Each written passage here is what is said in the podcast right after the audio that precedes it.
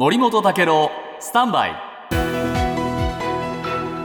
長官読み比べです、はい。えーロシアのプーチン大統領のこのおプリゴジン氏へのお対応、はい。これについて今日読売新聞は反乱処罰を一転ということでですね、えー処罰を断行できなかったあプーチン氏とこう書いてるんですね。でやっぱりプリゴジン氏が一部で英雄視されていることを意識したためではないかと、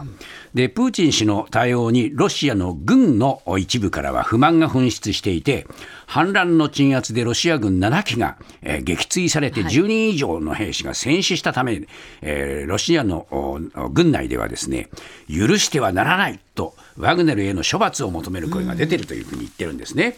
で毎日新聞もそう書いてまして国内で不満がやっぱり残された点は否定しがたいというふうに書いています。でロシアの在外独立系メディアは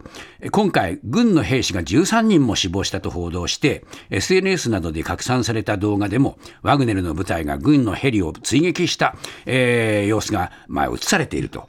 でこういう様子を見てですね正規軍兵士から犠牲者が出た反乱軍を処罰しない大統領の決断については不満を受け入れざるを得ないというふうに言ってるんですね。